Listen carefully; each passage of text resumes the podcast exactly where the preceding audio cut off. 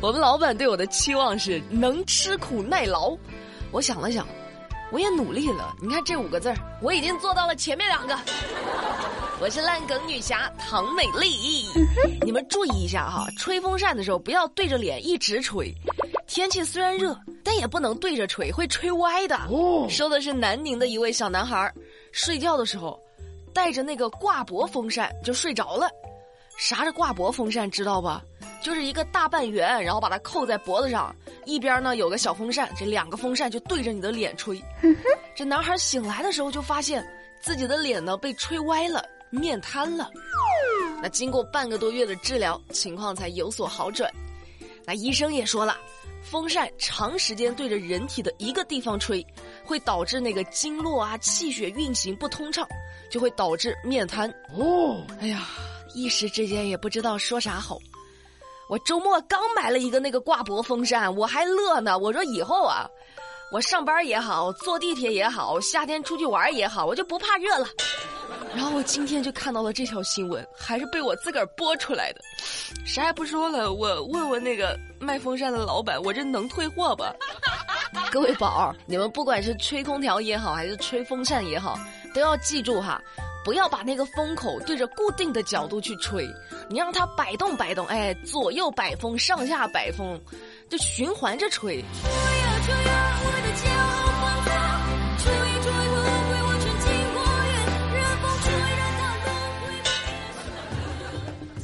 这个周末呢，还发生了个事儿，大家讨论的挺热闹的，说的是七月九号凌晨在广西。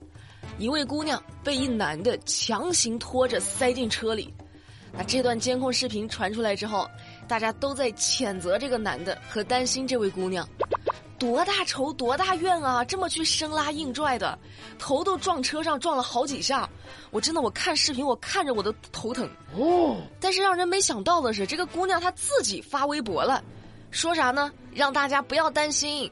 啊，说这个男的是她的前男友，已经写了保证书啦，以后不会再这样子对她了，她也不会再追究了。像话吗？这个行吧，合着大家白操心了呗。不过虽然姑娘表示不追究责任，但是警方表示这个案子还不能结案。保证书就真的很搞笑了，这姑娘是不是有点太天真了？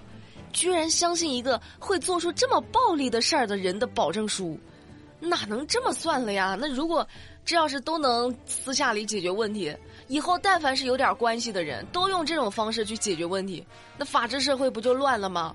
哎，我打你一顿，因为你是我朋友，所以你不会跟我追究。哎，我揍你一拳，因为我是你老板，所以你不能跟我追究，咱俩得私了。完了，我给你写个保证书。此时此刻，心中有什么想法没？再说个让人生气的事儿哈。这事儿呢，发生在贵阳，月嫂田阿姨去年十二月和一名雇主签订了合同，帮雇主带三岁的儿子，但是没过多久，对方突然提出，要他把孩子带回他自己家里去照顾，然后每个月呢给他加点钱啊，给他六千块钱一个月，但是直到今天，田阿姨仅仅只收到了一万块钱，田阿姨就表示。说自己呢已经联系了孩子的父母，但是女方说养不起，这男方直接失联了。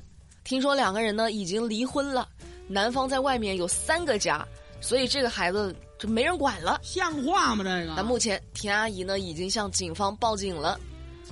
好家伙，拖欠保姆工资，现在是连孩子都直接不要了，这得算是遗弃罪了吧？哎，我真的是没有见过这种父母哈，虎毒还不食子呢。你以为生孩子是做游戏啊？这玩的不开心就不玩了，就另开一局。另人大局。而且还有个槽点，男的在外面有三个家。哎呀，这个我觉得得好好查查，这难道不是重婚？他还是个孩子。上面这位大哥呢是抛妻弃子，下面这位呢？可能是溺爱过度，怎么回事呢？说前两天凌晨，郑大哥无证驾驶，被贵州铜仁交警给抓了。郑大哥就解释呢，说他是重庆人，常年在广西务工，现在呢，荔枝大量成熟了，远在重庆的妻子喜欢吃荔枝，于是呢就给妻子买了一些荔枝，打算啊趁着晚上不上班送些新鲜荔枝回家。哦，哎呀，多关心老婆呀！我都开始羡慕了。这道理我都懂啊，但是大哥，你为什么没有驾照还非得要开车呢？你打个车或者给你老婆寄点回去不行吗？哈，哈那最终郑某呢被处以拘留十天的处罚。一骑红尘妃子笑，无证驾驶拘起来。后悔不后悔啊？再来说说南京交警的事儿。最近南京交警发现了一辆黑色轿车。停在应急车道上不动了，交警就上去问呢，说你咋啦？没咋，我刮彩票呢。原来驾驶员停车是为了刮彩票，啊，就也不知道哪来的信念啊，就觉得自己手上这张刮刮乐肯定能中大奖啊，迫不及待的就要刮开它。然而彩票并没有中奖啊，最终民警呢对他进行了普法教育，并且采取了。扣分、罚款，风度翩翩。没事儿，哥，你就当买了张两百块钱的空头彩票了。刮刮乐，刮刮乐，安全驾驶才最快乐啊！也说嘴巴嘟嘟，又上劲儿了，这又。你看手。最后跟你们说俩手表的事儿哈，你们要是去逛街，逛到什么手表专卖店，想试戴一下，一定要记住。小心一点儿，别给人给摔了。最近，收万女士在一家手表店试戴一块售价二十一万的腕表时，手一滑，摔了，表盘受到了损伤，被店家索赔三点一万余元的维修费。但是万女士不愿意哦，凭啥呀？凭啥都怪我呀？你们也有责任啊！你们要是双手帮我试戴啊，手表不离开你们的手不就行了？干啥非得让我碰啊？那这事儿法院是怎么判的呢？法院审理后认为万女士存在过失，承担主要责任，应该赔偿手表维修费一万七千八百元。弄坏了人家的东西，确实该赔，但是花了这么多钱，连根表带都没捞着，确实也不是滋味儿哈。这咋说呢？你就当给自己买了个小心谨慎、轻拿轻放的教训。别说这么贵的手表了，我现在在商场里试件衣服，我都是憋住呼吸，抿住双唇，小心翼翼的往头上套，生怕这个口红把衣服给弄脏了。不敢说话了，不敢言语了，对不对？那接下来要说的这块手表更贵，七十万，啪嗒。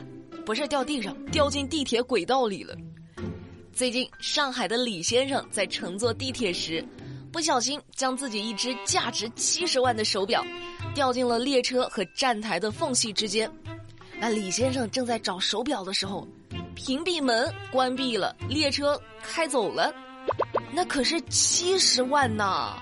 那没办法，只能寻求工作人员的帮助。那晚上十二点，地铁运营结束，得到调度的允许之后，工作人员呢拿着手电筒，认真检查每一个角落，终于找到了手表。那看到手表被找到，李先生呢向工作人员表示感谢。确实得好好感谢呢，七十万呐，这得亏给你找着了呀，不然回家你看你嫂子不揍你。这事儿告诉我们一个什么道理呢？不要看不起坐地铁的，坐地铁咋了？坐地铁我手上戴的是七十万的表，屁股下坐的是几千万的车，哎，漂亮。但以后咱们手表还是戴牢固点哈，能不麻烦工作人员就不要给人家添麻烦了。江湖不是打打杀杀，江湖是人情世故。那节目的最后，我们还是来看看在昨天的节目互动里有哪些有意思的留言。首先是一位叫做。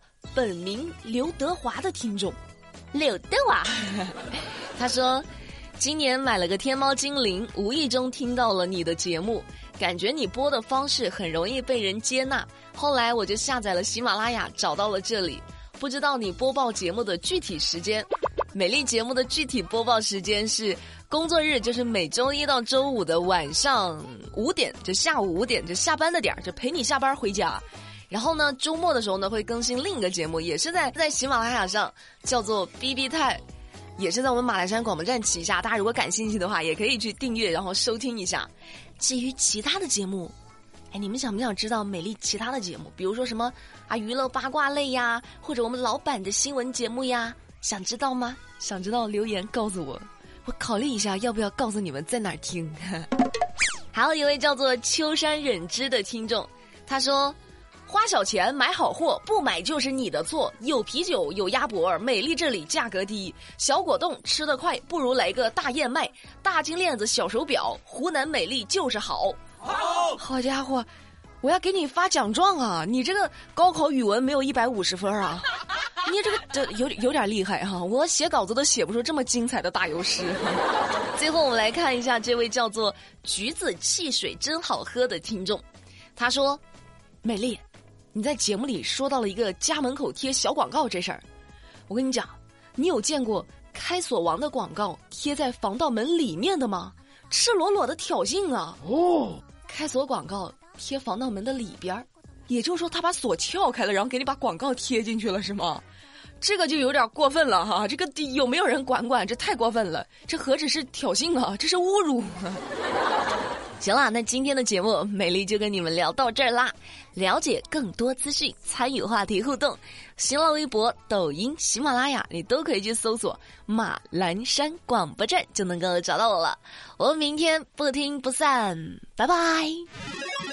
I love you.